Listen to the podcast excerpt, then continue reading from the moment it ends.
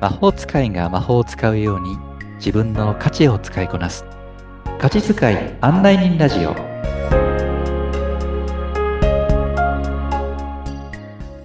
価値発見コーチのしゅうですこんにちは、ナビゲーターのアボともこです。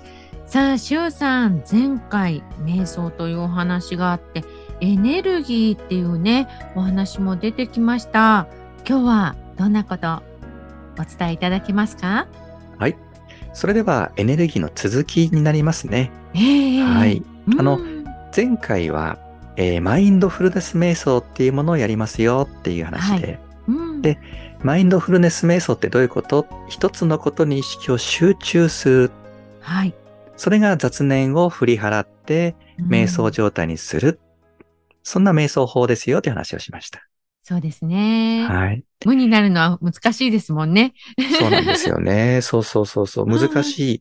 だから意識を何か一つのものに集中。じゃあそれが何私の場合はエネルギーですって言ったんですけども、うんエネルギーっていうものもまた難しいということでね。うんまあ、それがこう、えー集中できるのどうなのっていうふうな不安があるとは思うんですけども、その時にね、私の場合は全部もう声と言葉で、えーその瞑想ワークの時間すべて皆さんを導いていきますという話を、うん、しましたけれども、ええうんで、今回はね、はいじゃあそのエネルギーというもの、はい。うん、なんでエネルギーというものを使うのか、うんうん、その説明をしたいなと、そういう時間にしたいと思っています。はい、よろしくお願いいたします。はい、よろしくお願いします。なので、サブタイトルとしては、ええ、えー本当の自分とエネルギーというふうにしました。おー、本当の自分とエネルギーですね。はい。なので、うんはい。そういった意味では、えー本当の自分とエネルギーということが、えー最後はお伝えしたいことなんですけども、ええ、じゃあ、本当じゃない自分って何っていうね。うん、うんまあ、ちょっと言葉があまり、えーピンとこないかもしれませんけども、それは何かっていうと、本当ではない自分。逆に言うと、今、私たちが表に出している、はい。まあ、この健在意識だったりうん自我と言われているね。うんうん、そういった私たちの普段の自分。ええう、ん、これが、えーもう一つの自分、うんうんと思っていただくとうんいいかなと思います。うんうんなるほどありがとうございます。うん。そしてじゃあ、エネルギはいーっ。て何なんでしょうなはんかい前回はね、うん。 ATP サイクルとか、まあ、目に見えない もの、エネルギーって言われても皆さんピンとこないこともあるんじゃないですかなんていうお話もうんね、うんうんうんさせていただいたんですけれども。はいうんそうですね。例えば、うん、私たちって様々な出来事から様々な感情が生まれてくると思います。そうですね。日常ね、暮らしているとありますね。そうそうそう。何でもかんでも目に見えるもの、耳に入ってくる情報とかを見て、こうで、だよね、ああだよねって思ったりする。ううんん、で、そこからさらに、えー感情が生まれてきたりして、感情っていうと、喜怒哀楽っていう4つがね、すごく、まあ、ある意味ピンと頭に思い浮かぶんじゃないかなと思うんですけどもね。そうですね。うんうんちなみに、えーアボさん、あの、身の回りに、はい。すっごく怒ってる人がいるとして、うんうん、怒ってる人、まあある意味怒り浸透というのかな。はい。そういう人って、なんか、気がついたりします 私ね、察知しやすいんですよね、そういう の。そうなんだ。はうい。ーんなるほど。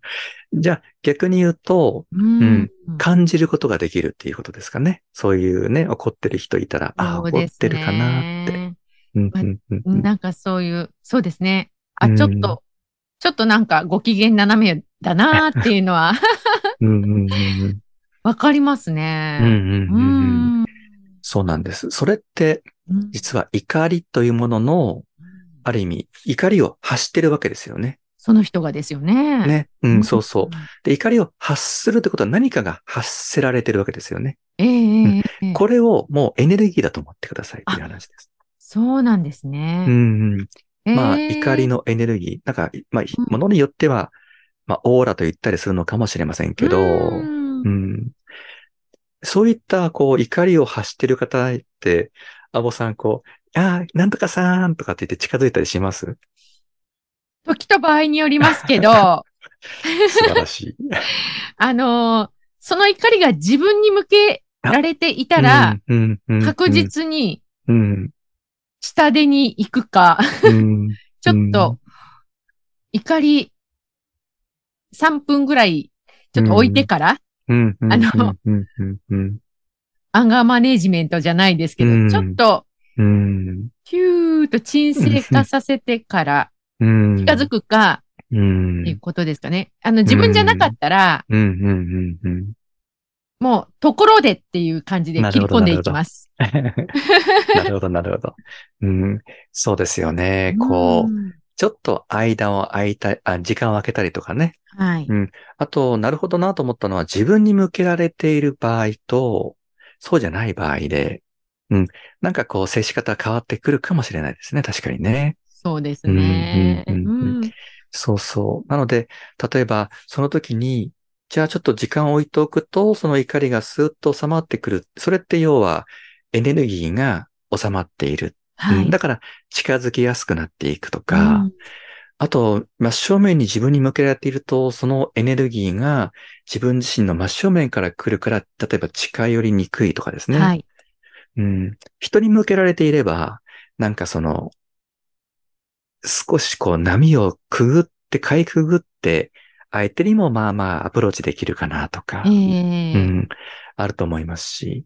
で、これが逆、あの、例えば怒りではなくて、ええ。うん、すっごく落ち込んでる人、うんうん、そういった場合ももしかしたら、外から見ていて、あれ、この人ちょっと、なんか落ち込んじゃってるかなええうん気がめいってるかなとかって、そういうこともね、こう、感じたりすること、まああるかもしれないですよね。そうですね。うんううんそうこういったものも、こう、その落ち込んでいるとか、そういったあのエネルギーを発している。うん私たちはそれを感じていたりする。うん、そういうふうにまずはね、エネルギーと、あとは今の自分のいる場所、うんそこの関係をね、まず見ていきたいと思うんですね。ええうんええこの先ほど、アボさんも、あ、私、実は感じやすいんですよね。察知しやすいんですよね。って話がありました。はい。まさにね、感情って察知できる。ううんん。し、そのエネルギーというものにすごく敏感な方っていうのは、うん、それをこう、しっかりと他の人よりも察知しやすいという状況にあるかなと思います。うんでエネルギーって、実は波でもある。は波い形、波状というかな。ううんん。なので、その波っていうのは、えー周りにも、こう、それを広めていく。波はええ、ふわーっと、その人、その、投げ込ま、例えば、湖に投げ込まれた石。そこを中心にふわーっと波形が、うん水面がですね、こう、波、波立っていくように、ええ波っていうのは周りに伝わっていく。うん伝播していく。はいいそうそう。で、もう一つ波の特徴っていうのは、うん。その、えー波と同じような波を持っている。要するにそこを察知しや、できるっていう方たちは、それをしっかりと受け取っていく。うう。んん。なので、私たちっていうのは、今、感情っていうのは、えーすごく感じやすい、察知することが可能だ。うんそれって、自我の層に私たちがいる、健在意識にいる。だから、感情というものを私たちは感じやすい。うんうん。それをある意味、生活する中で活用しているわけですよね。はい。喜びがあったら、喜びにすごくいっぱい感じて、例えばスポーツ観戦でぐわっと盛り上がるぞとうんか、ええうん。または、こう、落ち込んでいたら、落ち込んでる人に対して、えー少し、えーそれが察知できたら、それに対して、じゃあ何かアプローチできないかなと思って、うん違うその相手を、その少しでもこう落ち込んでるものを慰めようとしたときに、うんその落ち込んでいる波の、えーものをもう少し違う、元気になるような波に何とか変えてあげることができないかなとかですね。。うんうん。そんな風にして、えー関わっている。だと思います。うんで、これってすべてええ、先ほども言ったように、今の自分、要ははい自我の層、健在意識うん。ここの層に私たちいるので、ええそれがすごく感じやすいということなんですね。ああ、そうなんですね。うう。ん。うんでも、もう一方で、本当の自分ってじゃあ一体何っていうと、えええー前も話したかもしれませんが、自我の層が周りにあって、本当の自分っていうのはその内側にあるんだ。うんう。ん、で何度も言ってますけども、そこには壁があるんだ。自我と本当の自分にはええね。うんなので、扉を開けなくちゃいけないんだっていう話をずっとして繰り返してきましたけど、ええ本当の自分の波っていうのは、この意識の波っていうのは、健在意識の波とはまた違う波なんですね。うんう。ん。だから、その私たちが今ここにいる状況、感情とか意識とか、はい。そこと合わせづらいんです。う。うんん。一生懸命合わせよう、合わせようと思っても、はいあまりにもその波、波形、波長、はい。これが違うから、れそこ、にたどり着けないということになります。うんうん、例えば、えー、テレビを見ましょう。あ、ラジオでもいいです。テレビを見ましょう。ラジオでもはい。を聞きましょう。うんそれでよく、まあ、これはもうね、あの、電波という考え方でいくと、ええはい。周波数というのがあって、うんそれをちゃんとチューニングして合わせれば聞けるけど、うん。合わせないと全然聞こえなくて雑音が聞こえてしまう。うん。そうですね。そうそうそう。それと同じで、本当の自分っていうもののうん。周波数に私たち合わせることがなかなか難しい。おーチューニングが難しい。そうなんですよ。要は、今私たちは、うん。今の私たちとチューニングが合っちゃってるから。あうあ。。ん。そっかそっか。そうそうだからうんえー他の人の感情とも合わせられるし、うん自分の感情は日常茶飯事で、えーそこのを感じてますけど、本当の自分っていうものに、えー波を合わせにくいというのがあります。うん、なので、この本当の自分となの波と合わせるための方法が、一つエネルギーというものうんなんですが、えうえん、自我から、ほん今の自分からは合わせにくいんだったら、じゃあどうするのっていうのが、うん実は次回の話になってきます。うんなのでね、まあ、今回はええ今現在いる私たちのうん感情、いい私たちが持っているうんエネルギーの波というもの、ええあと本当の自分というものの波というものは違うんだということと、うん、違うから、じゃあどうやって合わせていくのか、今の自分からだと合わせるのが難しい、だったらどうするのか、じゃあ違うエネルギーというものを使いますよ。